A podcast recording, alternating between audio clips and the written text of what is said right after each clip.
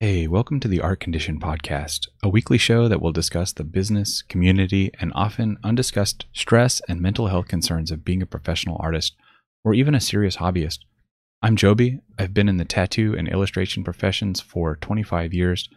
My co host is Moose, a data analyst, social media manager, and art agent. If you enjoy the content, please consider visiting the Patreon page in the show notes to help support the effort.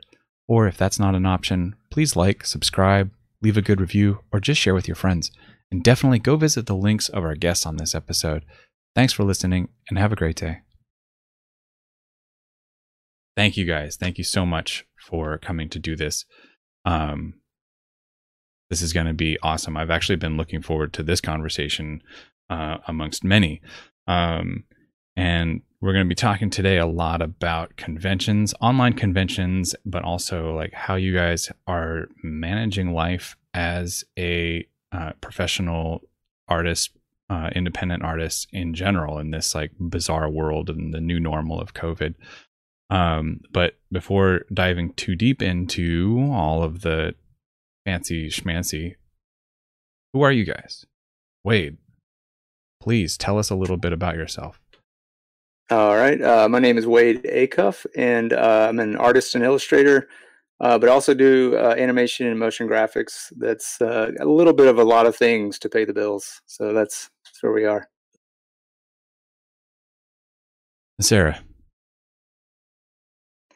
All right, uh, I'm Sarah Dollinger, and uh, I do creature design, and I work in uh, both 2D and 3D, and um, I also do scientific illustration, which is great because um, studied a ton of anatomy, so that informs the creature design. I'm a huge anatomy nerd.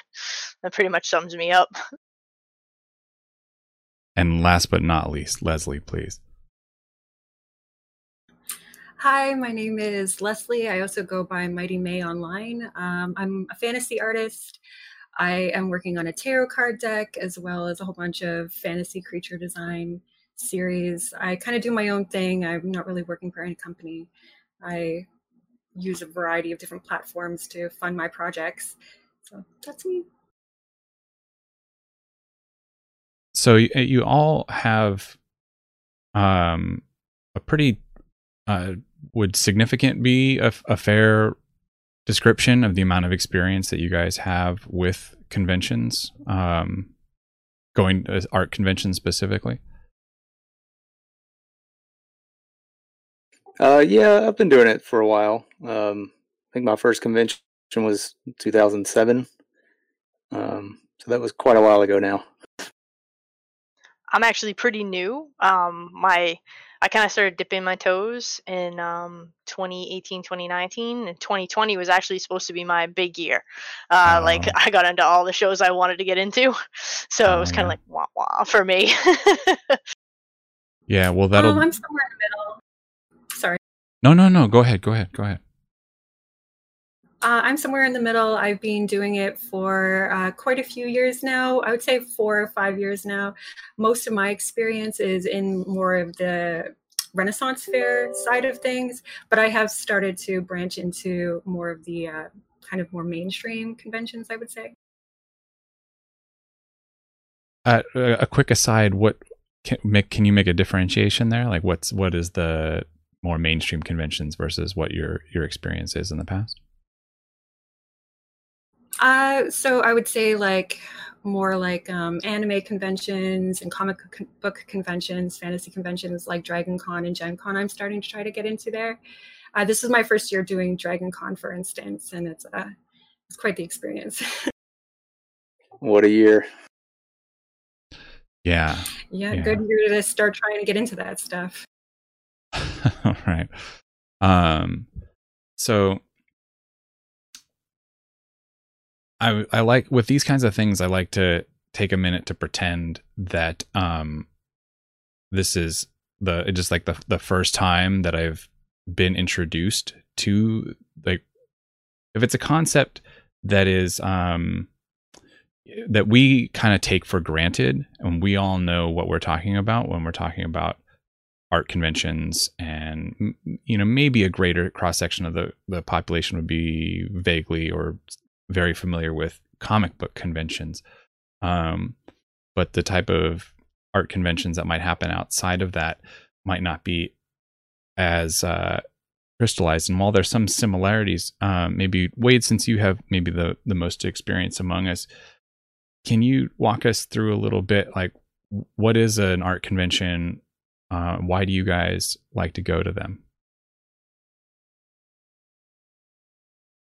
Uh, yeah, sure. Um, I mean, I do have a lot of experience of from going and just attending as well. Uh, but if you were approaching this from a I've never been, uh, a lot of them are pop. Uh, the smaller ones are pop culture style conventions. Everything goes sci-fi, uh, fantasy, um, you name it. They probably have something there. The bigger ones, anyway, like the Dragon Cons and uh, some of the Gen Con. Gen Con's mostly for gaming, but it encompasses a lot in gaming. Uh, but as far as the artist standpoint uh, or perspective, you get a lot of uh, if you're working in fantasy art or you know even sci-fi or whatever your genre is you'll get a lot of eyes that that will uh, that may have not seen you um, that's one of the things uh, for instance like um, uh, i've never done dragon con but i've attended for over 10 years um, it's one of those places where i'll go in artist alley as an artist and i'll see people i've never seen before or heard of but that's my introduction. And so from there you can you know follow them you know follow their their artistic journey uh, um, so i mean it's for me it's one of those places that even if i'm attending as an artist or uh, just attending as you know uh, uh just someone going um, it's i don't know it just it kind of gives you that perspective or that that um, hey we're all in this together. We can uh, you know as a as an artist you can get there and and present and show your work but having a little bit of perspective from the other side of the table um, it's i don't know I, I try to bring that to it but um, i'm kind of getting lost in my own words here. The uh, no, you're doing fine. I think you I think the original question was what's a con? Well um, it's uh, it's a little bit of everything depending on where you're going um, I'll just uh, for Gen Con, it's a gaming convention. They have a lot of people, uh, artists there, but also vendors that sell games. Um, uh, let's see, like, uh, and Leslie could probably talk about this. Uh, I've also done a lot of Ren fairs, and it's a completely different thing. So I'll let her, I'll let her talk about that. But um, I don't know. For me, it's one of those. There's a, a li- different little aspects of um, cross, I guess, cross culture that you can be introduced to at a convention. I don't know if that answered any of that question, but that's kind of where my brain went. So, no, not not at all. Um, I'm gonna disconnect you now, Wade. Um, thanks. Good to see you guys. no, that I, I I that I think that does a lot, but um, yeah, sort of speaking to that point of different conventions being very different from each other. Uh, they all have share some similarities, um, but like Wade said, Leslie, you've been to um, some Ren fairs, and those have like a particularly unique sort of flavor. Can you tell us what those are like? Uh, I think like the purpose of the Ren fair is mostly to transport you to like a different time, a more fantasy type setting but uh, you know everyone's in garb and everyone's talking in the accent. And i think a big difference between the ren fair and like a regular convention is most of the ren fairs that i've been part of are juried. So they usually try to keep um, only a certain amount of each type of wear there so that there's more variety. Everything is handmade but it's not just art there's you know there's sculpting there's blacksmithing there's metalworking there's just there's just so much there and there's such a huge variety but they try to keep it so that there's not a lot, of overlap and there's not a lot of competition in any, any one particular space. So it's it's very very different. You don't have quite the cutthroat kind of competition as you'd have in a normal convention. And that's an interesting choice of words cutthroat Wait, wait. Have you ever felt like you've been uh, in Thunderdome at any of these, or? Uh, you know, I don't like to think of art as a competition, uh, but we all know when it comes to you know selling things, of course, there's a little bit like, hey, look at this table, looks looks you know more appealing, or whatever the case may be. But uh, I wouldn't say I wouldn't necessarily say cutthroat, but I get the idea. There are a lot of things blending. Like you see a lot of the same. Uh, especially, I, I kind of notice it more on more uh, I want to say local as opposed to smaller cons. You see a very much I don't I don't know what it is. I don't know exactly, but you know, there's seems to be um, you know quite a quite a bit of overlap to use Leslie's phrasing. Uh, so there's that disadvantage, I guess, to you know being at in a place with a lot a lot of artists that that uh, it's kind of uh, you know come one come all situation. Mm-hmm. Um, so that's sort of like painting a, a bit of a picture of what traditional conventions have been like for you guys in the past. Um, the I've I have had a hard time sort of wrapping my head around the online conventions now. Um, I've been a spectator, you know, on at, at a couple here and there, mo- mainly ones that have taken place on uh, on discords. Um, and even being present it can be sort of hard to be like what's going on? And where do i go? And how you know how do i see things? And how do i talk to you know what i mean? Like um so to the best of your ability uh, maybe each one of you guys because sarah i don't want you to feel left out of this line of questioning what are people actually like experiencing uh, when they are going to an online convention? Like what's to like take again like I, I know nothing about this. Pretend that i'm absolutely totally ignorant. What am i doing and what am i seeing when i'm at attending an online convention? Wade you can give it a shot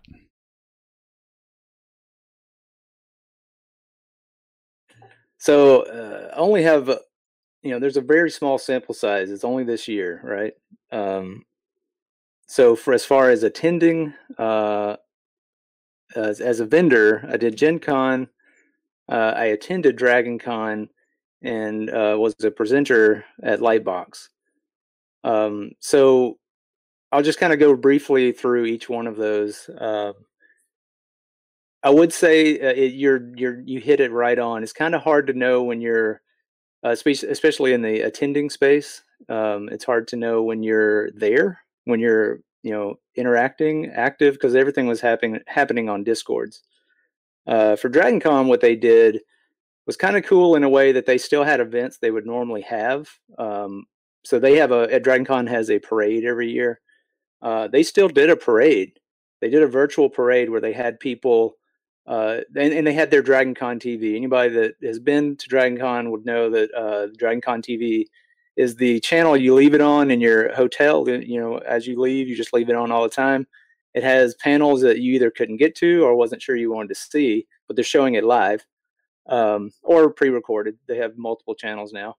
Um, so they still had the DragonCon TV that you could watch through. Uh, I can't remember what service, but you could watch that. Um, so they did a they did a parade. Uh, same time they normally do it. What they did was they had people send in videos of them walking across the screen all the same direction in their cosplay and they did a big edit of it and put it all together uh, but they had the announcers they, they have hosts just like a regular parade they had never seen it so they just hosted it live and it was really it was one of those like hey this is this is like attending this is what a virtual attendance is um, so as far as that segment for dragon con that was great um, Gen, uh, Gen Con was a little different. Uh, I didn't actually play any of the games, but I did stream. Um, so it didn't really feel like an, an attending situation. Um, but Lightbox was another high point. Um, they used everything. They they went through Discord uh, mainly for what they did, but they had halls set up, uh, and they were doing a lot with their um, where you could uh, draw with artists like industry professionals and they had different you know levels of people uh you know i think there was like a vip area and some other stuff but you would hop in and chat with people while you were drawing, or you could just hop in and listen to people talk. Uh, it was pretty interesting. I didn't actually get to see the vendor floor. I heard that was really cool, but I, I actually didn't get a chance to check that out. Uh, but anyway, that's um, that's kind of my take on what I've seen this year online. Uh, but as far as attending, it is hard to know because uh, one one little note about the Lightbox thing. Um, I was just hopping around in in the Discord, and uh, you didn't know if you were like could could jump in a conversation. Mm. Uh, the one that I did, I was very welcomed, so you know I could see people getting used to that. Um, but it is hard to know about like, am I actually attending? What's the thing I'm supposed to be doing here? You know. Uh, but anyway, that's so Sarah, you were saying that you know you're sort of like new to the convention circuit generally. Um, did you? What was your experience going into this whole new world that everybody's sort of unfamiliar with? But you're kind of like on this extra level of you know new territory. You've been to conventions as a as a spectator in the past. Oh, I um I actually did a couple conventions. So I did um I've done a couple local stuff, and then my big, my first big one was uh, Monsterpalooza in, oh, cool. in Burbank. Oh, right um, that was a great one to do. Um, and uh, and then I was I got into Gen Con this year and Dragon Con this year, so they were going to be like my next big ones, but obviously they went virtual. So I mean, I can compare that with the actual Monsterpalooza I did. Oh, and Monsterpalooza got pushed back too. Um, I think the the like it was so strange because you expect to like you hope to make a, an actual connection with with someone right. and that was the biggest that was my the, my biggest hurdle was um one thing i noticed is i did a local con called total con um and it was my second i it squeaked in like in february this year. So it was like my second time going and i noticed there was a huge difference. Like people were like oh i remember you and oh we talked about this last time and and i noticed that my sales increased and so i was like yeah i'm gonna have monsterpalooza take two this year and oh and that'll be better and then it switched to online and i noticed that none of that was able to happen because i didn't think like people couldn't figure out how to actually get to me, I think. Like I streamed all of Gen Con. Like I was on all the time and I was always on Twitch and I was like, come chat with me. And I don't think people actually like the attendees actually got it. Like I don't think they understood that they could speak with me. Um right. so that was kind of a bit of a challenge. yeah. Yeah, about- that's one of the things with online cons. Uh with uh, conventions in-person conventions, they're going to be walking around the floor and they'll stumble upon you. With online, it's a lot more. You have to know where you're going to get there. Yeah, I noticed that was a huge problem because um, I have I'm talking to other my, my other friends, and if they had already been, they they were seeing people that they knew and people were finding them and I had never been to Gen Con or Dragon Con, so my name was just like a in the sea so it was a little tricky that way. How, about you, Leslie? Yeah, I actually have, looked oh, up. Go ahead. I was just saying, your Gen Con, uh, I did the same thing. I streamed all through Gen Con. Don't really know if it helped, uh, but I actually went back and looked at where follower or where people were coming from from Gen Con, like the numbers. Um, and on over the four days that I streamed, I think we had a total of 138 people total that came from the Gen Con portal. Um, so not a lot. So, you know, it was difficult to find people. That's to your website? Yeah, you can look at your statistics uh, on on Twitch and see where those viewers come from. Oh, okay. Yeah, and I oh. just that's from the Gen Con portal. Oh, I see. Okay, that they had open for us. I see. Right. Yes. Yeah, this is part of the disconnect that I have. A, I I'm still like, you know, trying to wrap my head around it, and this. So this a lot of this conversation is to like try and paint the picture for people that you know one like haven't been attending these things or two are also going to be you know just like listening you know and, and might be inexperienced with this in the in the first place um And so you guys were saying that most of them have happened on Discord. Like the couple that I've seen have, have that's where it's been happening. Have have they all so far been basically Discord? I know Dragon Con was mostly Discord. They had a huge room with tons of people, Mhm. thousands and thousands of people, and the chat rooms in there were flying. I actually didn't stream at all during um, Dragon Con, and I relied mostly on they had a special artist alley room set up in the Discord where you could post um, promotional images and anything about your your product or what you were doing and have interactions with the attendees through this the discord rooms. And that was really really good. I enjoyed that a lot. And i felt like i got uh, quite a few people coming out from the discord room going to my uh, i think it was event any storefront page they had like a cohesive streamlined page where everyone set up their their products and uh, it worked out really good Oh, see, now that's good to know because I did the other thing. I streamed during Dragon Con, and I think it did nothing. Like, I don't think it helped me at all. so apparently, Discord is is a, a winning ticket. Um, so I'm a an attendee at, at one of these conventions. I'm I'm going to Dragon Con online. Um, again, forgive the simplicity of like these sort of preliminary questions, but like I'm I'm go I want to go see Gen Con online. What what am I doing first? Like, how do I even like?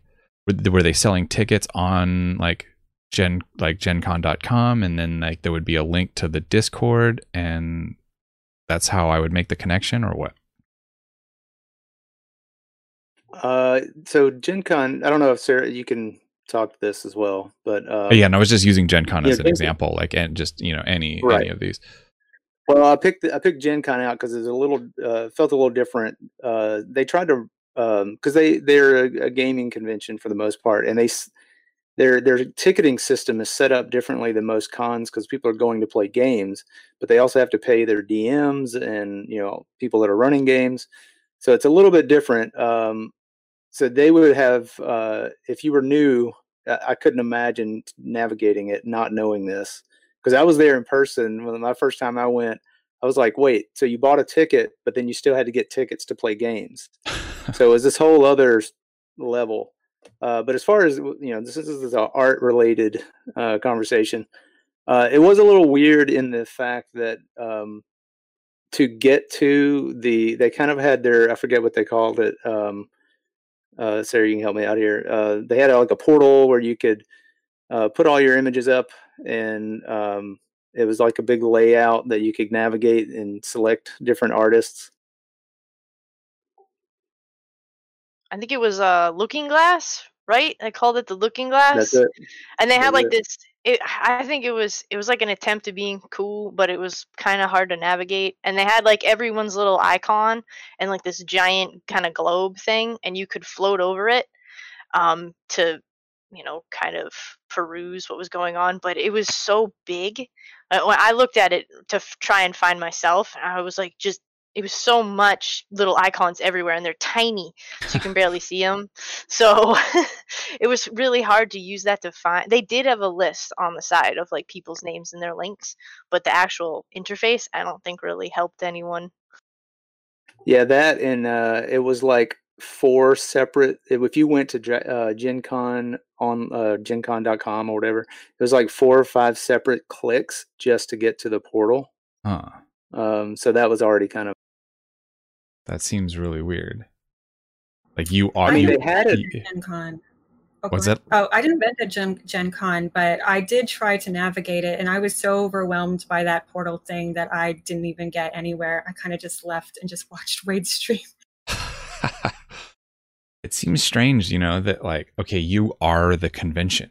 You know, it's not it, it you're the one. Like this is where people are are going. Like that would just be like item number one on your to-do list. Like make the numbers of clicks that people have to like do to get to where they need to go as little as possible. Like this is internet 101, right? Like who's who needs to get fired for that one?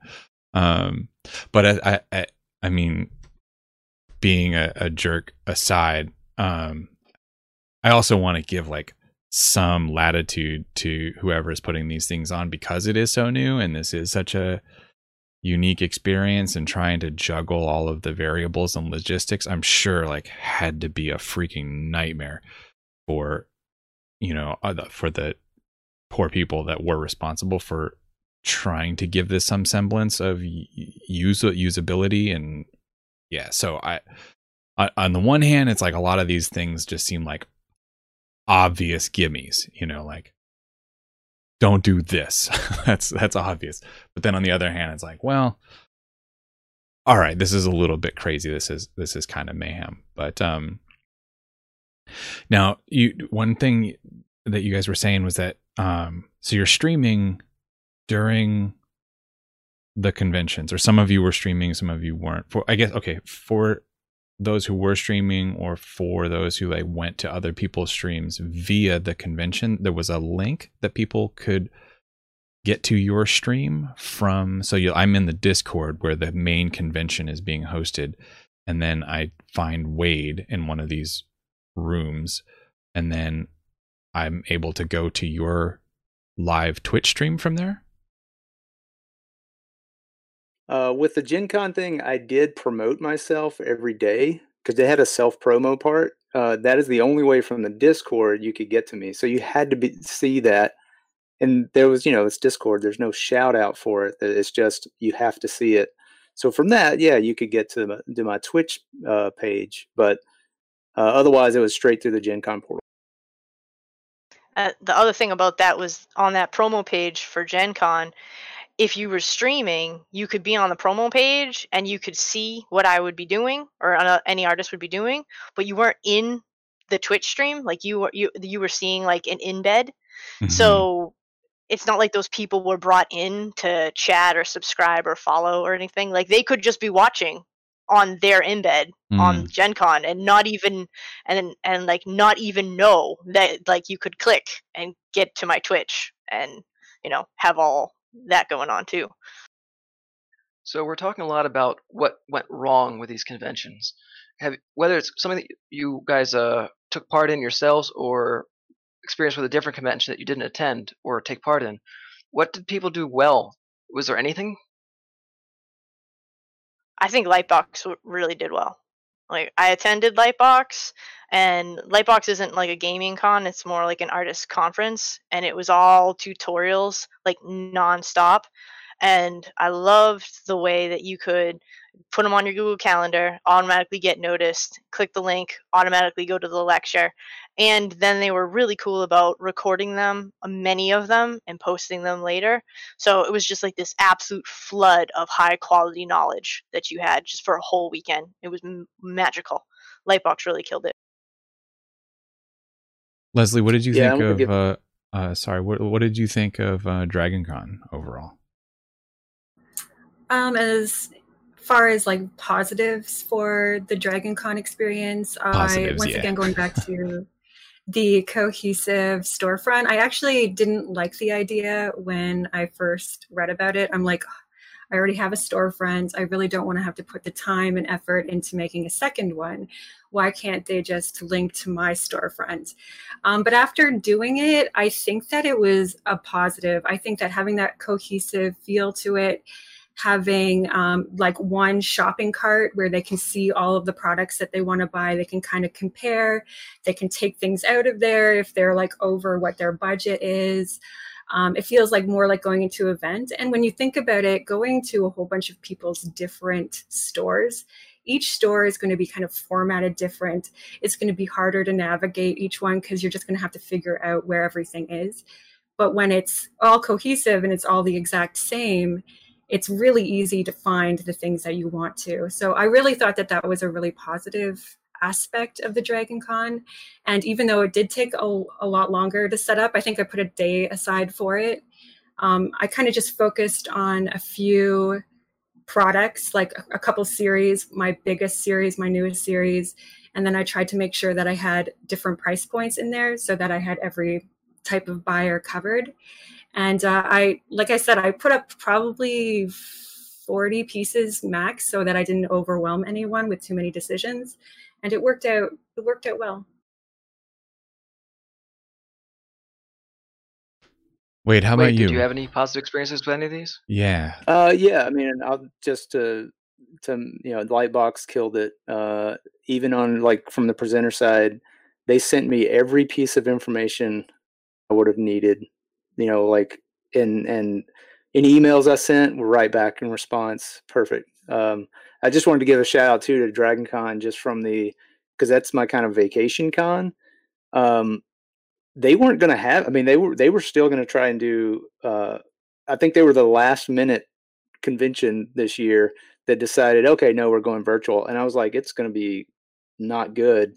But they threw something together, and we watched several panels, and they were they were great. Um, so just you know, like Joby was saying, just a, you know, the fact that they put all the work into it, even though not everything was perfect, uh, at least it was still an event. But anyway, got to hand it to them.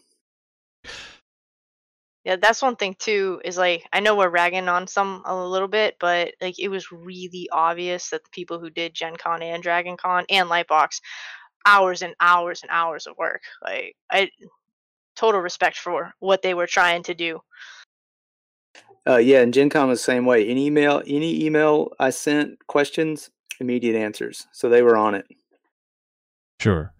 Yeah, no, this it's it's fair enough to not dwell too much on the uh, on the negative. I guess my inclination would be the uh, you know a constructive critique, just because who knows how long this is going to be the normal, you know, and uh, how what the the future is going to be like, and having that kind of like feedback, you know, I would definitely want to make a a, a note to everybody listening like it, it's it wasn't my intent and i don't think it's anybody's intent who's you know here um you know on this podcast episode to disparage like anybody's effort um or to be like oh this sucks and uh, um certainly not that. If anything if there if there's any context to the the criticisms it would be like okay just moving forward here are some things to keep in mind and then speaking hearing directly from the artists that were there and experiencing it. You know that would obviously be the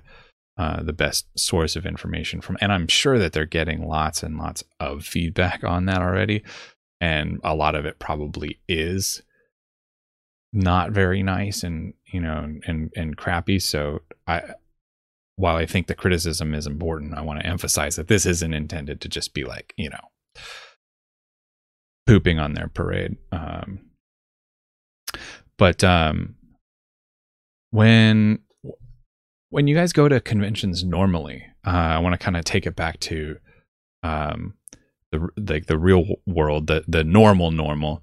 Uh, when you guys go to conventions, typically, what kinds of things do you guys do to try and grab people's attention at a convention um, and draw them in and then also compare that a little bit to what you did to try and grab to whatever extent you were able to do this to grab people's attention and like draw them in and keep them engaged in an online convention.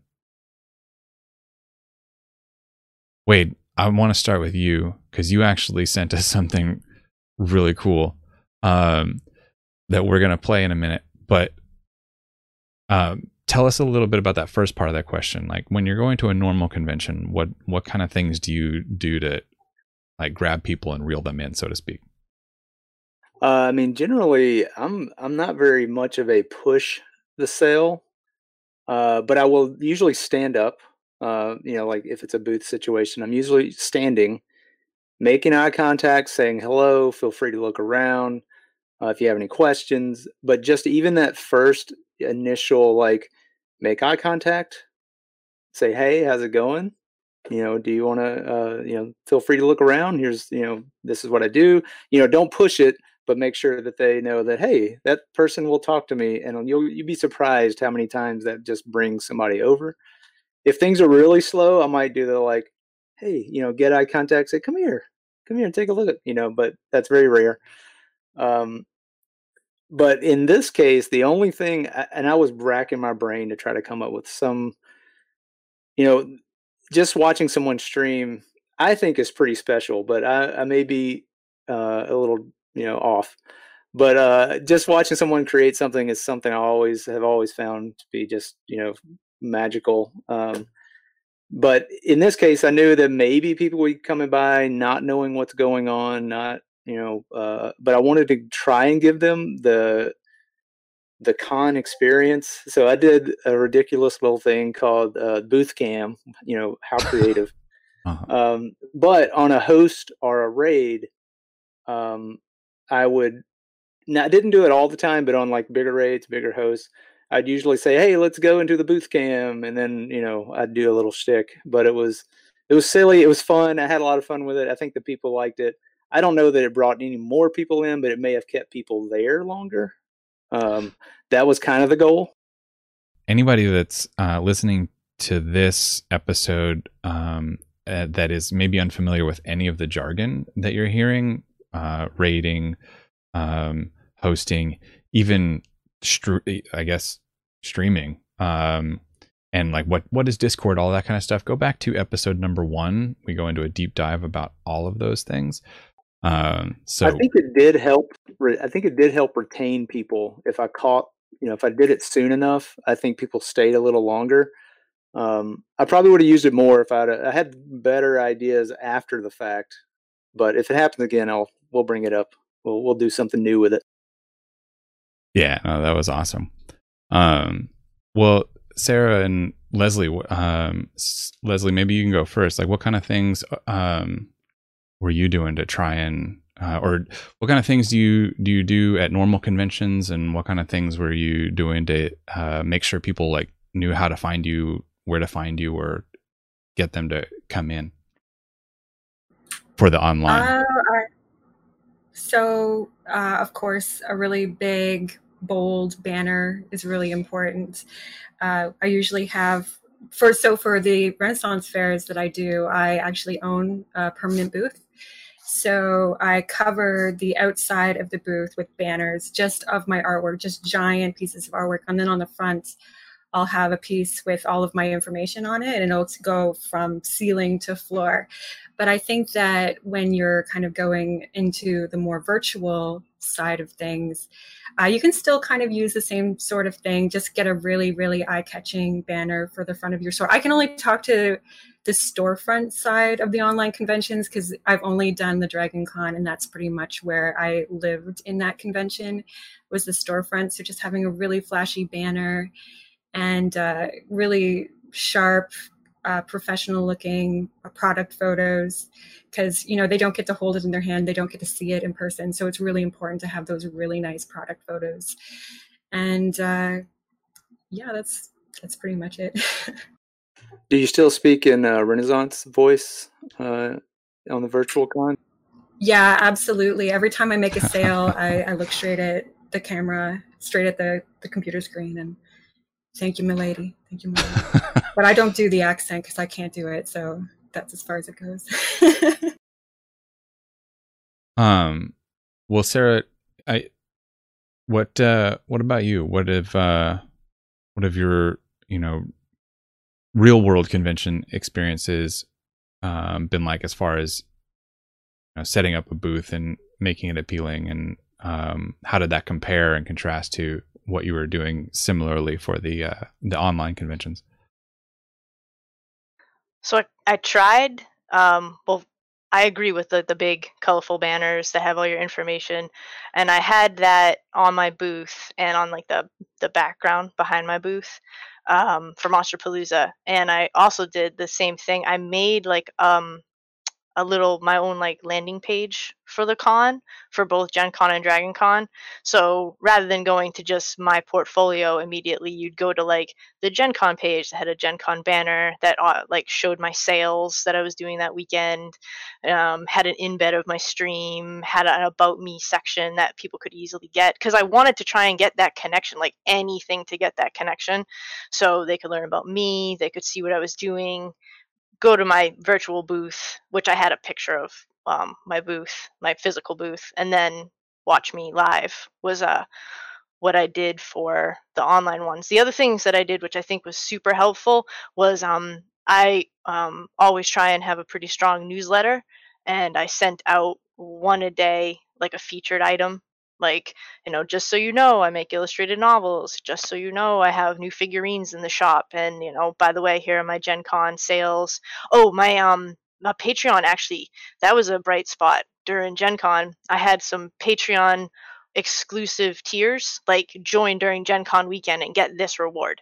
Mm. And then mm. afterwards, the, the that that tier just gets absorbed into a similar tier. It just doesn't have the Gen Con reward anymore. Um, and I, I think I got 11 or 12 new patrons during Gen Con, so that was fantastic. Very cool. That's really cool. Um, yeah, congrats. That's awesome. That's really smart. Yeah, when you when you said so, that. Well, let me ask this real quick. When you're saying that you were sending out a newsletter every day, that was during the the course of the convention. Yeah. Um. Uh-huh. So it would be I, I, don't know, like Friday to Monday, I think, uh-huh. where they run, or was it Thursday to Monday? Yeah. But it was just a short thing, um, kind of like a gallery. Like, hey, here's my work, and I sell this. Right on. Sorry, Moose. What are you saying? So, uh, this is all comparing what we did to uh, normal conventions to what we're doing with online conventions. But I'm curious how the sales held up. Like, you don't have to talk in dollar amounts, but you can talk like percentages. Like, what percent of the uh, online sales were recouped from the uh, uh in-person sales? I guess we can start this in round table because everybody's gonna have their own experience with this. Uh, Leslie, Sarah, and then Wade. Uh, so it was difficult for me because I've never done Dragon Con in person before, but I can compare it to the sales that I would do on a normal weekend at the Ren Fair. And I would say my sales over the weekend were probably a quarter of what I would do in person. So it, it, was more than I expected because I honestly didn't expect to make any sales at an online convention, especially a convention that I've never been to and I don't have a fan base at. So it did better than I expected, but not as much as I would have liked. So for for me, I I don't have any trouble talking about numbers. Um, based on the metrics I got from Gen Con, I got about $50 worth of sales through the Gen Con portal, but then I got about $450 versus uh, of sales through my own, like my own advertising on my social media and my newsletter. And then, of course, there was um, the bump in the patrons, which was great. Dragon Con, um, the only way I got sales was because I made that storefront, that new shop for them was Eventeny. So I did do that and I made back the table, um, basically. So I've only done um, the smaller conventions, the two small local conventions here in Monsterpalooza, and I would say that it's less than half than I made at those ones. Uh, yeah, so um, I actually had a, a, con that snuck in before the pandemic as well, Pensacon, uh, and I did really well. So I like Sarah. I was like, oh, this is going to be, you know, this be a solid year. It's going to be good. Uh, thinking Gen Con was coming up, um, and uh, I made about probably a little under a third of what I would normally make on a con weekend. So for the effort and hours put in, um, I still made more than I thought I would make, but I would probably go all in even more just because I don't know what else I would have been doing that weekend that I didn't, you know, I wasn't going to be there attending anyway. So, anyway, that's just my kind of results on that. Yeah, I guess one of the bonuses is that you don't have to travel to these locations. You don't have to pay for the flight, and you don't have to pay for the uh, the um, apartment. So, I guess that's kind of money back in the bank at that point. Yeah, and there's a lot of other things I think you could do if you wanted to optimize that. Um, I don't know if that's something we want to talk about. Sure, for go online for, Go for it. You know, and I, I usually sell prints that I bring, but uh, I already had a print shop, an online uh, print order shop, and I just said I'm selling through that, so I don't have to deal with shipping. I don't have to deal with packaging. Uh, I don't have to do it. I mean, I, I had an Etsy shop, of course. I still had to do that kind of stuff, but just having that print shop was a savior as a part, uh, you know, as opposed to me selling the prints, packaging, shipping. Um, and of course, like you said, all the travel expenses. I don't Yeah. I don't generally like to do that though because of the whole like I don't know what the print quality is going to be. Um, but I figured, hey, you know, this is an online uh, situation, and I did let everybody know that was buying something that you know these have been sight unseen, most of them. So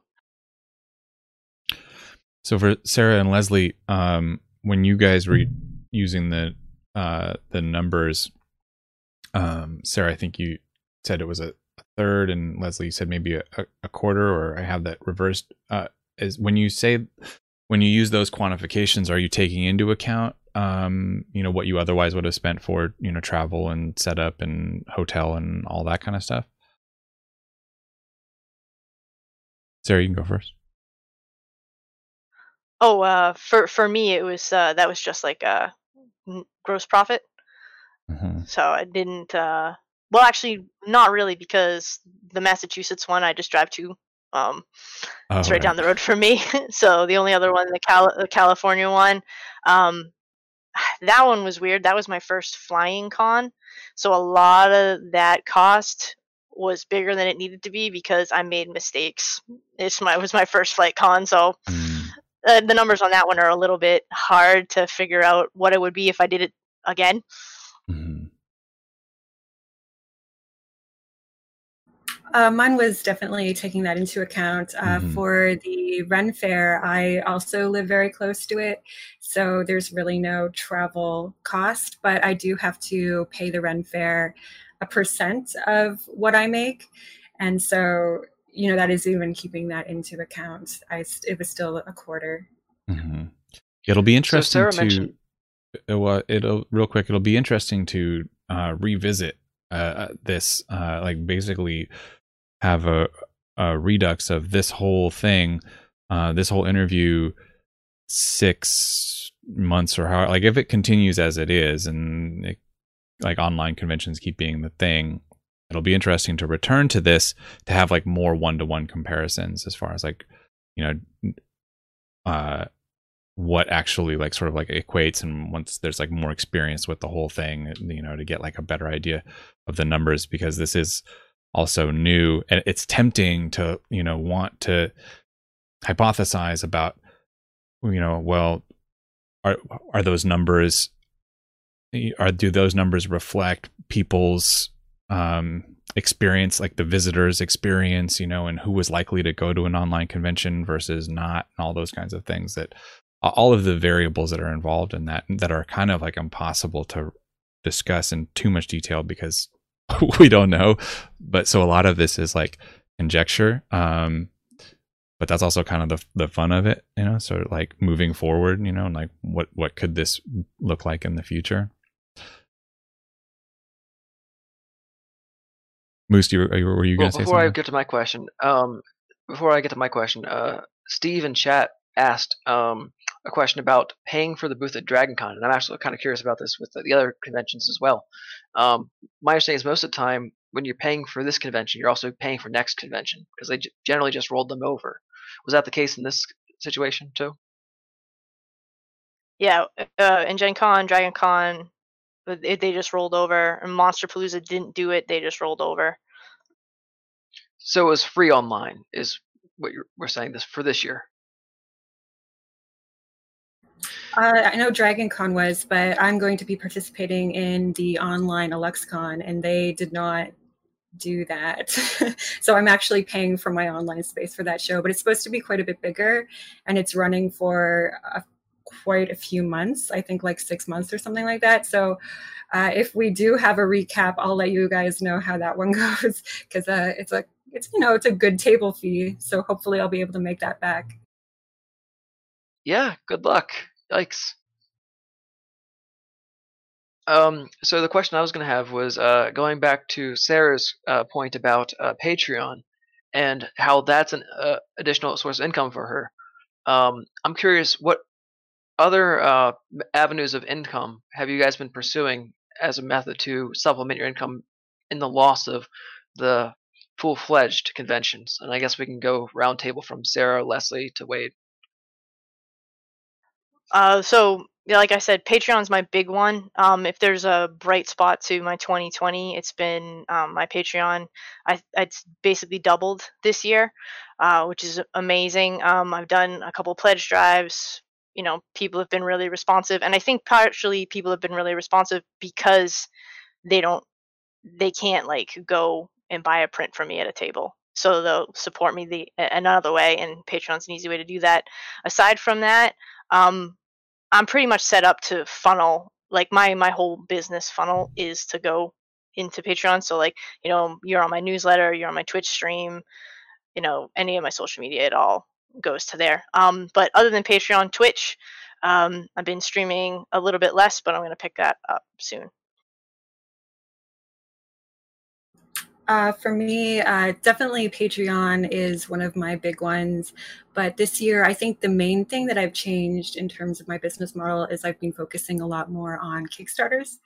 So I've been trying to do a Kickstarter every couple months, two to three months. I try to fulfill my my last Kickstarter before I start my next one, but that's the main change I've made. I've been picking up streaming a little bit more as well, uh, like Sarah, and yeah, trying to push the online sales. yeah, so um, I, I'm in a position where like the cons are I don't really factor them into my income as much, uh, but I do miss them when they're not there. So uh, I've just kind of opened up my commissions a little bit more, and I'm, I'm fortunate to have been getting some of that going. Um, uh, I don't really I don't have a Patreon, so I don't I don't uh, do anything through that. But the commissions the one artist helped. left without um, a Patreon. I don't know why I don't. I'm just saying I don't. And here I am, the only one with an OnlyFans account. oh, I didn't. I thought we were supposed to not mention about anything about that. That's the next set of questions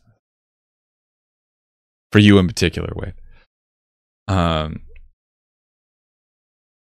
uh, There's no uh, smooth transition from this to another topic, so I, I am always saying um uh um uh so don't take that as a having been thrown off course here. so, so a little bit more on the that idea and sort of for my own edification as well. Like when you guys you know are trying to drive or, or Leslie you, you in particular said you know you're trying to drive more online print sales.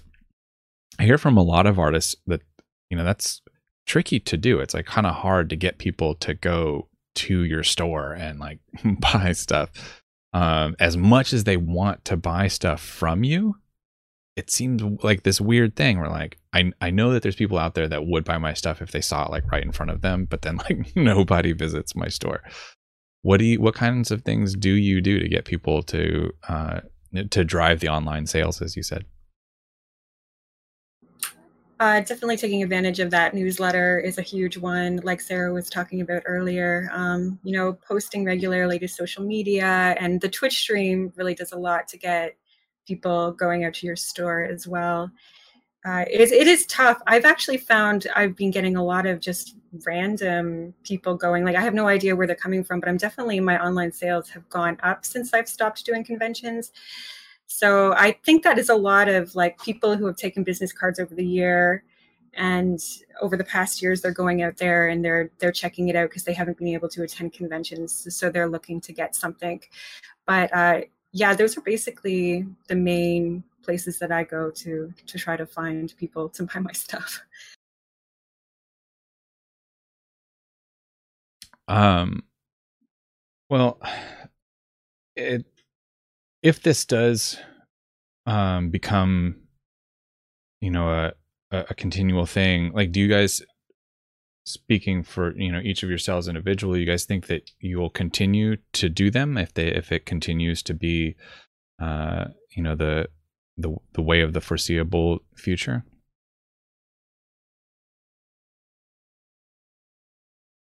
Uh, yeah, I think um, I think I would, uh, knowing that you know I always want to approach things, especially in this case, low expectations, but still go in as you know, pretty much try to go all in. Um, if if it were a pay situation, like if they're like, "Hey, we'll give you a space for X amount of dollars," it really, I'd really reconsider it. I don't really, I don't know if I would. But if it was like, hey, do this under our banner, do this under our name, sure. You know, if I'm going to be streaming anyway, why not? Mm. Leslie, how about you? Um, I agree. It really has to do with the the table fee, as you Mm. say. Um, you know, you're going to get a lot less sales than you would in an, an in-person convention. So I really don't think that I would want to pay the same amount for a table fee as if I was going in. Uh, I also, I think, I think I would definitely do it. I think I feel pretty positively about it, but I would try to limit how much time I put into setting up like a storefront, and like I said, just focus on like a few different series and uh, try to limit it to a day. Like you not only have to um, think about how much time it takes to set up the store, but how much time it's going to take to fulfill all those orders. It kind of feels like fulfilling a Kickstarter at the end of these conventions, and it can take it can take a long time to fill fill those up. And if you don't have the time in your schedule to do it, it can be it can be a pretty daunting task. So yeah, just you know, make sure that I have the time for it. But I would definitely do it. Sarah, how about you?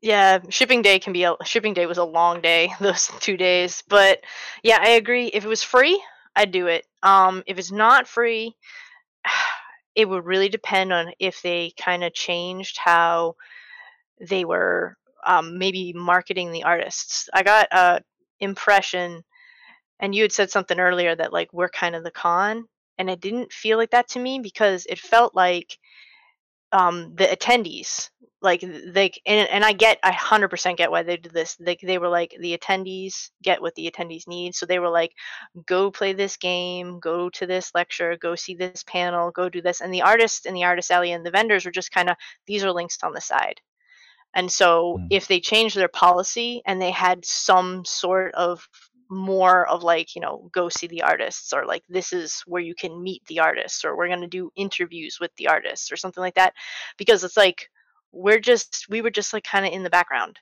Um easy to miss. And so I wouldn't pay for that experience. But if they changed how they did it, then I might. That's a good point because this was all again. This is all last minute, but the uh, what I've seen was that the artists were like the afterthought. Like we, we owe you this obligation, and we're you're technically not paying for it, so just take what we give you, as opposed to something that they craft an experience that would drive people to um to your booth, basically. I I had I had that feeling as well. Um so I agree there. Yeah, I think it's just like you said, uh, last minute, not really knowing how to handle that. I Mhm. mean, in a real convention, you can sort of guide flow, so they can guide people through an artist alley and say you have to go through this to get to this other place. Can't really do that online. You just have links. Is there anything that they can do that you would suggest? that was going to be my I my guess we next. can do a roundtable again. Leslie to Sarah to, to Wade.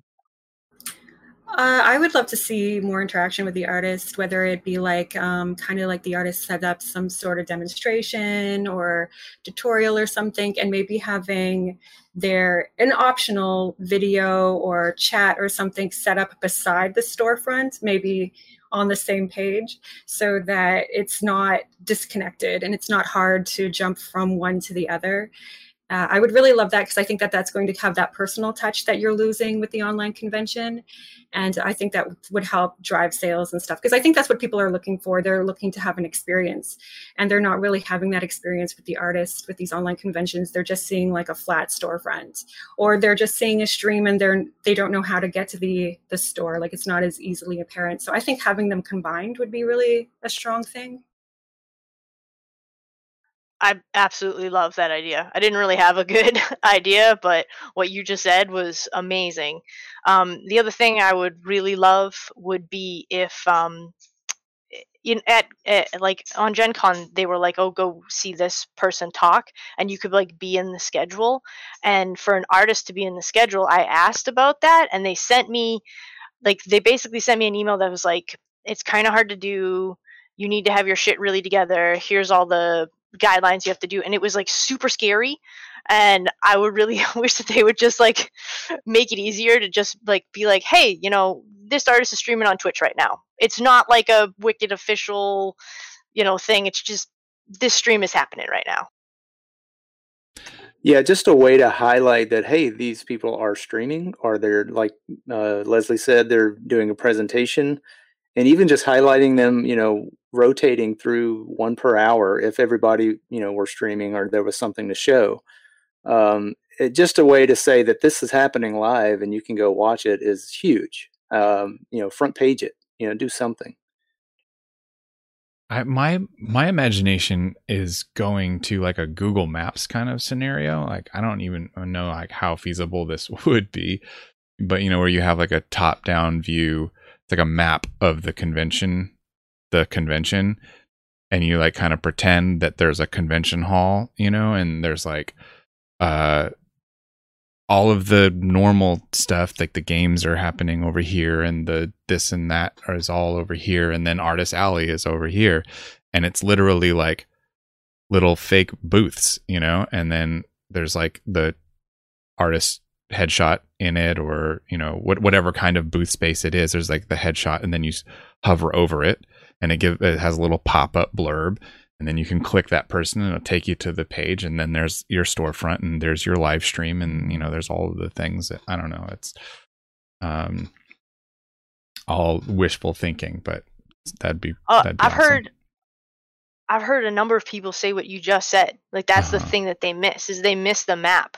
Right. And so i definitely second what you just said. And the other thing i'd love is if that map you once you clicked it it would like change the color of the booth because if Mhm. you walk through with like a pen you can be like been here been here been oh here yes so so no Yeah. one gets missed and i had a few people approach me and they're just like i just i just missed you like i just there was so much i just missed You could So also do something with the. Uh, sorry, you go ahead. Go ahead with.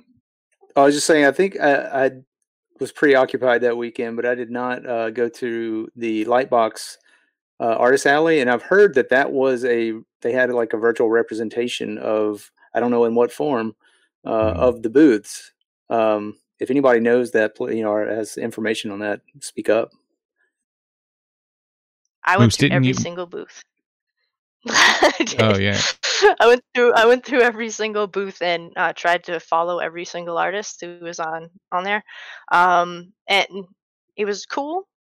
I thought it was kind of annoying, honestly. It was like a neat gimmicky thing, and then they would have like some people you could be like, oh, okay, I see the icon for their uh, their their uh, Twitter, boom, right there. Some people would just have a picture that would be unlabeled, and you'd click it, and then you'd see what the label was underneath it, and it might be like you know my biography or my shop or my twitter and it was it was almost cool like just tweak it and it'll be cool So it wasn't a map or any kind of layout of any type. Uh, not really they had the like you know how in gen con they'll have like row 500 row 600 they had that but aside from that and like aisles they didn't have like they didn't have a top down map or anything like that Yeah, um, Lightbox was very hands off. They let a whole lot of the control go in the hands of the artists and um, the presenters as well. So the presenters got to choose which platform they wanted to stream on. Um, they could stream on Twitch, they could stream on uh, YouTube, they could stream on uh, Zoom, and there was something else. The the downside of the Zoom one, wa- just as a tangent, was they were limited to 100 participants, which seemed not great. But um, yeah, the Lightbox was very much uh, artist driven, so the artists had a whole lot of control over how they presented their their stuff. Is there any word in, And I forgot the follow up question I had previously. Oh. Well, expand or uh, is there any idea or rumor of how long cancellations will continue or how, you know, it any idea at all of like any word of conventions alluding to the fact that maybe they'll have a live one at some point in the future?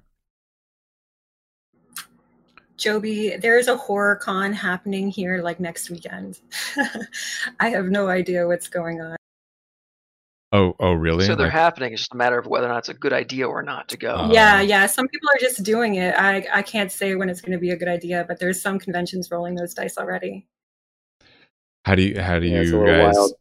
Yeah, Wade and Sarah, how do you guys feel about that idea? Are you- have any inclination to go to an in-person con at this point? Uh, no, e- even even Pensacon that was right at the end of February, there were already people kind of like eyeballing. You know what I mean? Like, Right. should we be here right now? Hmm. Um, but uh, it was fine. Uh, but I did just talk to a smaller convention, uh, Memphis Comic Expo, yesterday, and um, they would ha- they would have been doing their con in three weeks. They've canceled it, and they're just like playing it year to year at this point. So they said hopefully next year. Like I miss them. I really want. I I. It's funny where I was thinking about just getting into cons like finally this year. I really wanted to be able to make that connection with like all new people, and I really want that. But I have um, a couple people in my life who are real high risk, and I Mhm. love them more than I love money. So I can't do that. Yeah, no, totally. if if conventions were outside, if everybody had to wear masks, if everybody you know was you know in a bubble, you know that'd be one thing. But we all know that people have a hard enough time taking showers for these conventions. Uh, so them uh, doing proper hygiene and not sneezing in public with a with a mask off, that's too much to expect of people. So I imagine we're going to be like another year away before we see large, multi tens of thousands of people at a convention again. At least in the United States. Other countries probably sooner. A year away, so that yeah, I don't, I don't trust it yet. yeah. If- if- If it was best case scenario and it, and it was say a year away, how many conventions would that otherwise mean for you guys? Like over the course of, of a year, for those of you that have been, you know, to have done it semi regularly, how many would you guys normally have gone to, either as a uh, a vendor or just an attendee?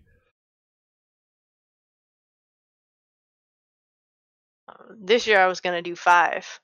Uh, so, I, and the, and th- that's one of the things that's been stressing me out is like, so all these conventions got rolled over. So are they gonna be willing to roll them over again to the next year? Because I mean, I still like they still have my money, so that's um that's a that's a worry. Uh, but I mean, if they did, you know, Gen Con and Dragon Con and Monsterpalooza online again, I would do it again. Um, and I would let them keep my money for 2022. But it, uh, my my worry is if they pull the trigger and they're like, "We're doing it anyways," and then I'm gonna have to, you know, eat it. I guess. Oh, Yeah, I think I'm with you on that. It's kind of the same. Like, uh, I'd do it again if they went virtual, but if they said, I mean, it would. I'd have to look at the the climate, you know, see what everything, how everything's going. But uh, probably not going to be attending if we're still in bad situation. well, Um, y- yeah. I guess I was just sort of like re underlining the question of like how many you would have otherwise gone to. You know, like if right, if right. if if COVID Uh, wasn't a thing, looking forward through to you know we're going fast into 2021 now. You know, how many conventions would you say you might check out? Yeah, uh, for me, it would have been. I think it would have been five or six, just depending on if I got into one, you know, certain ones or not. Uh, but that's about the normal. Uh, anywhere three to five or six is about my min, my min and max. Uh, for me, it really depends on uh, if you count the Renaissance Fair as one show or eight shows because it's eight weekends long. uh, Oh, but I have yeah. the Ren Fair it goes all summer long, and then I do usually a couple more smaller local shows like gaming um, testing conventions. They're play testing pretty much, and I go there to find some some work. Sometimes I'll get uh, commissions from some of the games that still haven't developed far enough to have the artwork yet. And uh, I've just started to look into the larger conventions. Like I said, this is my first year applying and getting into Dragon Con, and I would like to do Gen Con and some of those other shows too. The only problem with those shows is that they overlap my Renaissance Fair. So I would have to um, hire someone to work my booth and me not be there. And that's something that I really haven't had the confidence to do yet, like to trust someone to be representing my brand and to be selling my products correctly while I not under my supervision. So uh, yeah, I'm hoping to ramp it up eventually, but there's quite a few things that I need to to figure out first. Uh, what does that gig pay? We can talk about it. Lots of hugs. I've seen some inclination um, Cash up front. around um, speaking to uh, you know the idea of them kind of becoming more even if if COVID disappeared, uh, not. Let's let's not speak in in too much frivolity. If COVID became uh, if the threat of COVID was reduced to the point that going to a convention was more or less back to normal, I have heard some inclination that it'd be cool if a virtual platform was available um, just as part of like a, a regular thing. Because there's you know lots of people that may want to go to a convention but for a whole host of reasons may not be able to logistically or physically or or or what have you. Um would you guys do more if that was the case you know where an an online platform for any given convention was an option um would you guys do more conventions even if physical attend uh, attendance was you know back to normal as it were? Would that increase the uh, amount of conventions that you would either attend you know as a vendor or just a, a visitor?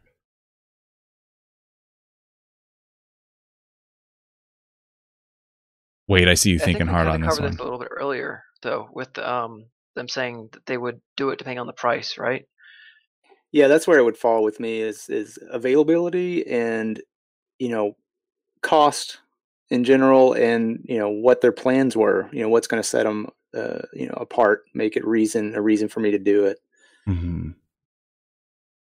Yeah, no, that's true. We did we did go over it. I guess I was more um thinking in terms of like all things being equal. Like this is a you know a, a reasonable way for you to come to a convention and we've got the bases covered as far as like you know cost and and and stuff like that. And would it, if it was just a viable way for you to participate in a convention, would that increase the number of conventions that you would you know be likely to participate in?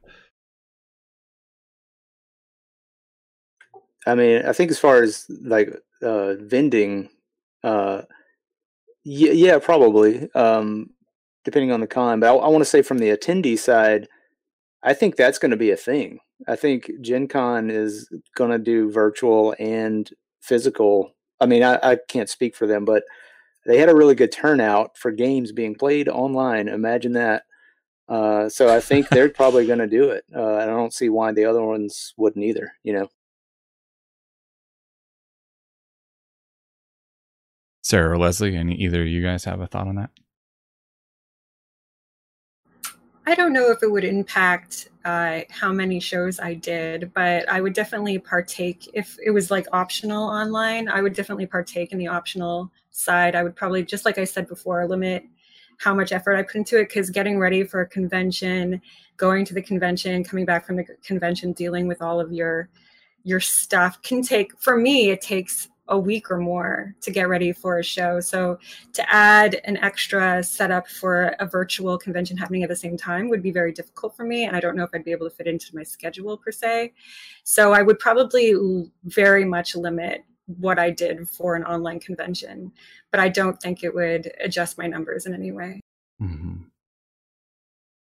Yeah, I'm pretty much the exact same thing. Because if you're gonna, it's it's asking a lot, and if there's if if I want to go to a convention, I really actually want to go to it. I mean, otherwise, I can just stream if I wanted to meet people virtually.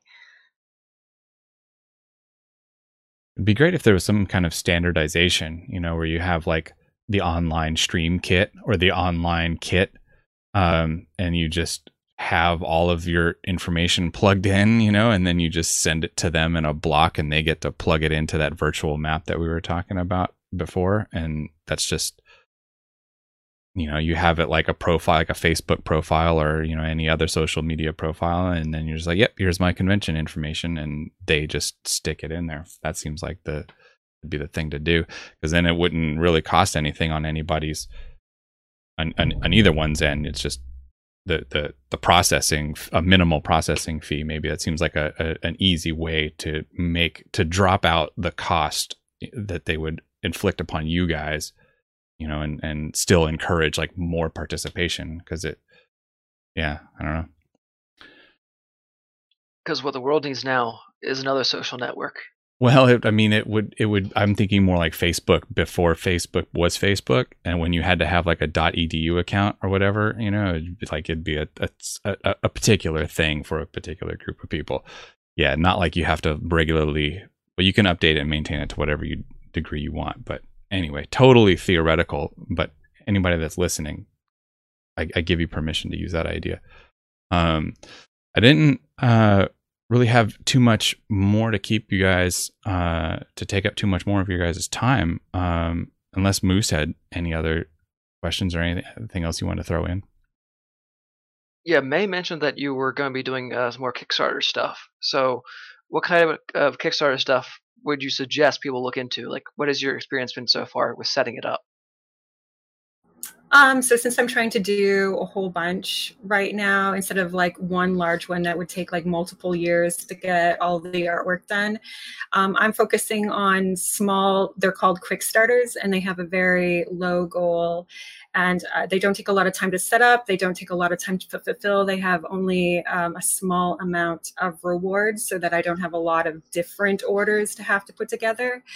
And uh, I've found a lot of success in that. They've been doing really well. I've been focusing on pins. I've been doing, I've actually been converting some of the artwork that I already have finished into pin designs because uh, they've been a pretty popular series in my online conventions in the past. And uh, since people all have their favorite, I'm doing bird dragons, they've all had their favorite bird dragons. Uh, they've, they've seen these in person. They've already kind of established a, connection with the pieces, I've already had a back and forth with them about the pieces. Uh, so they all want the bird dragon that they have a print of or that they had a, a, connection with in person. And I've found that the small the small Kickstarters are really really powerful right now. We're going to be uh, talking more about Kickstarters in the future. I think we have like one or two episodes entirely devoted to them. So hopefully that'll be useful to uh, more people out there that found interest in this topic. And I remembered my uh, my follow up question from earlier. It's uh, on mailing lists. Oh, so Sarah, um, how did you uh, grow your mailing list? Like, how big is it now, mm. and how much time and effort does it take to manage?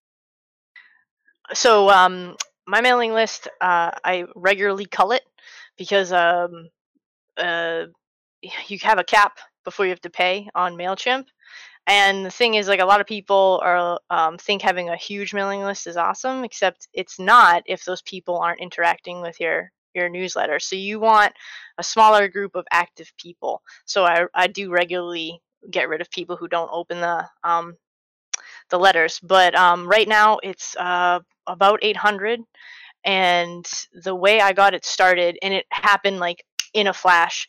I got together with um, uh, one of my friends who's a game designer, and we made a D&D module. Um, and he did all the, you know, statting and writing and the whole story. I did all the art. We put it together. I made game tokens and a map, and we offered it for free if you sign up um, on the newsletter. And I put it in the D&D Facebook group, and it was like 100 to 700 in, in one weekend and then after that it's been um it's it's just been like kind of steady things i try and do something maybe uh, every other month and it'll be like you know join my mailing list and get a brush join my mailing list and get these creature prompts uh, i did a big collab piece this year with a bunch of um, game writers and I had 365 creature prompts that you could do and then they statted out nine of them and I illustrated them. So if you join the mailing list, you get that for free. So basically, I offer stuff and then people join my mailing list. Where are you offering these the, things? Uh, Sorry, when Sorry, when Joby, go ahead and answer your question. When you're when you say you know you're you're making these offerings, what types of places are you putting up those offers? Oh, um, that usually is uh, Facebook is probably my biggest one, then Twitter, then Instagram, and um, Twitch as well. Okay. So now I have two follow-up questions. One was um, in direct regard to what you just said. When you say Facebook, do you mean Facebook groups or do your own Facebook page? So uh, my own Facebook page, my business page, and also my personal page, because um, I'm I'm not like just like some people are like you know art business, and I'm a blend. I'm all mixed up. So my Facebook personal page is pretty art business heavy. Mm-hmm. And what's the uh, limit on the free mailing list? List? Off the top of my head, I think it's like 2000. 2000. Yeah, for Mailchimp, Yeah. it's two thousand. Yeah. I was thinking because there was another uh, podcast, uh, uh, Three Point Perspective, and they had suggested an alternative to Mailchimp, but I couldn't remember what their cap was, other than they said it was higher than Mailchimp. But I don't have that information off the top of my head. I wish I'd written it down because I wrote down in me- private messages to people, uh, "Hey, check out this alternative to Mailchimp," and I'm looking, why didn't I write down the name of it? So anyway, If you're using Squarespace, they they have a, a a mailing list service as well that I think that they charge a small additional fee, but then it's like I, I think it's unlimited.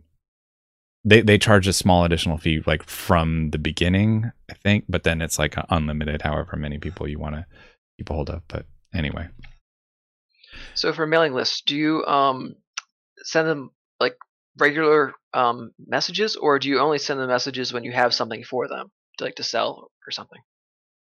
I have a goal, um, a monthly goal. I write, I try and do two newsletters a month.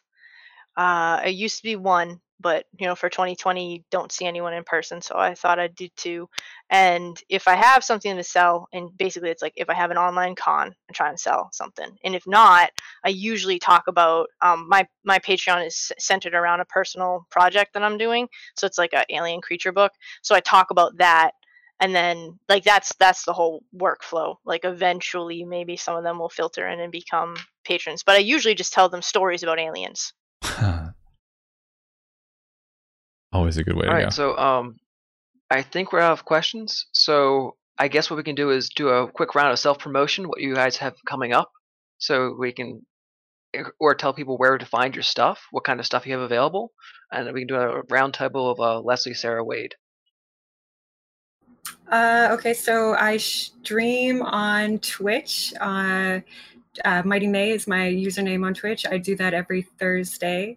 Uh, my website is www.lesliecassilli.com, and I will be attending the online IlluxCon show at the end of October. so all my new originals will be available there. I haven't shown them to anyone yet, so that'll be the first place you're going to be able to see them. so uh, all my stuff is really easy it's just my name and i actually have a really rare last name so there's only five Sarah Dollingers in the world and only one makes monsters so that's me um, but yeah it's just sarahdollinger.com or you know uh, patreon.com slash Sarah Dollinger and just if you search my name in any platform that you're on it you can find me That's really interesting. five. I think there's more Yes. five. There's more than five uh, Joby doors in the world. So figure that one out. Wade, how about you? Yeah, but there's only one you, Joe. Hey. There's only one you. That's me. Uh, yeah, just like Sarah, uh, just um, if you search Wade Acuff on uh, Instagram, Twitch. Uh, I also stream on Behance. Um, you can find me there, and you can ask me any questions. Um, but yeah, that's all I've got really going on right now. All the cons are closed, guys. Well, aside, uh, uh, sorry, I, I, I, aside from a personal promotion uh, or even like personal projects, I like to ask people sometimes, what are you excited about right now? Like, what's just going on in the world? Things that you're aware of that are happening that you're stoked on. Let's go in reverse order. Wade, Sarah, Leslie. Um, hmm, that's a good question. Uh, you know, right now I'm I'm kind of stuck in that like what am I excited for? I know I know that there's a, an Adobe Max coming up, and I'm hoping they make some crazy announcements about 3D stuff. But that's just my own personal hopes. Uh, I'd love to see them getting to get into the like 3D modeling, um, you know, aspect of things. Um, but uh, I'm really into finding new artists. So always, if you come to the stream, share something. Uh, that's that's really what keeps me going right now is finding new work, new people. Um, I'm always digging through Instagram. Um, but yeah, that's that's what I'm excited about. Just seeing new things. I I, w- I won't lie. This year, you really gotta kind of dig for that. um, but the thing that I'm most excited about is um, my personal work right now.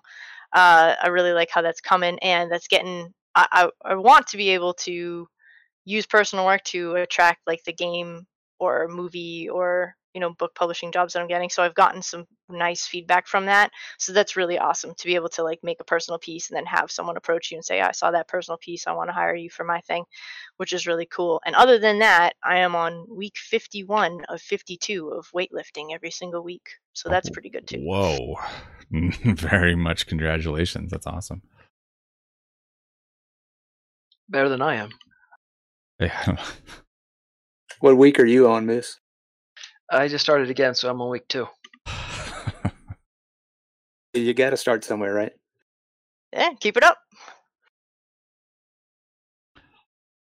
They'll have to call me Mighty Moose. No, sorry. Yes.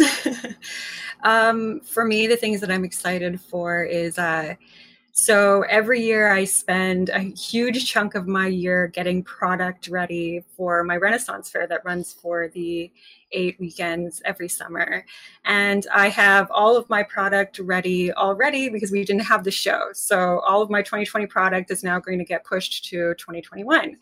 So that is going to open up a ton of time for me this year to focus on other projects that I haven't been able to spend as much time with. So I'm really excited to spend more time with my tarot and keep on plugging away on that. And hopefully in a couple years, I'll have it finished. Where I think I'm like halfway, almost three quarters. It's a it's taking a long time, but I'm excited to have more time for that. that's a big job though so congrats on that Thank you. Yeah, we're gonna we're gonna have Leslie on again in the future just to talk about that because it's like it's like I have I have many questions about that one uh, and valuable lessons that uh, Leslie um, and her husband can impart on time management. I've learned a lot from both of them on time management and if you have like a bunch of projects going. But anyway, that's for another time. I would love to have uh, we would love to have uh, all of you on again, respectively, at some point in the future to talk about you know all the cool stuff that you guys are are doing. Um, but for now, we'll we'll wrap it up and just a big big thanks for spending some time and talking about your online convention experiences. And you know we'll see where this goes and. Hopefully it gets better, and if it's something that you guys continue to do in the future, we'll we should all meet again and talk about it some more as a as a as a review. All right, you guys. I'm Sounds gonna end good. it. Yeah. Yeah, cool. I'm gonna end it there.